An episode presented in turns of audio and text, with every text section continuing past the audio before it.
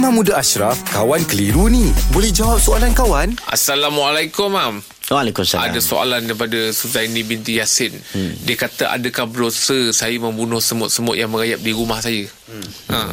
Dia tanya tu, Mam. Semut-semut Faham, di, faham, di, faham. di rumah tu dia bunuh. Hmm, Ha. hmm.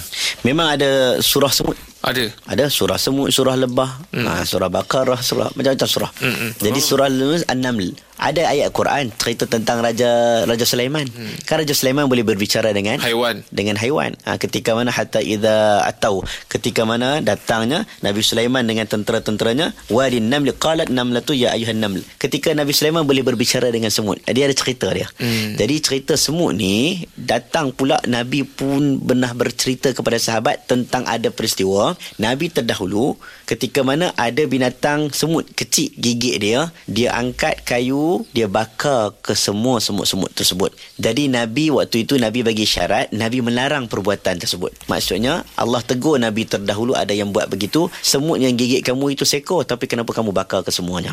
Hmm. Jadi ulama bincang tentang bab ni sehingga khilaf sampai hari ini. Okey? Oh. Ulama kata dua pandangan. Satu pandangan kata tidak dibenarkan untuk membunuh semut. Mm-hmm. Apa cara sekalipun. Mm-hmm. Yang boleh bunuh yang gigit kita sahaja. Oh. Okey, yang gigit kita saja. Kalau semut yang tidak memberikan memberikan kesakitan, semut biasa, Mm-mm, semut yang ya. tak gatai, Dia semut tak lalu kat lalu je. dinding apa semua. Okey, sebahagian ulama kata dibolehkan membunuh semut kalau mendatangkan mudarat. Mm. Mudarat kita ada anak kecil dan sebagainya, mm. di, boleh dibunuh, boleh bunuh. Oh. Dengan syarat bunuh dengan ihsan.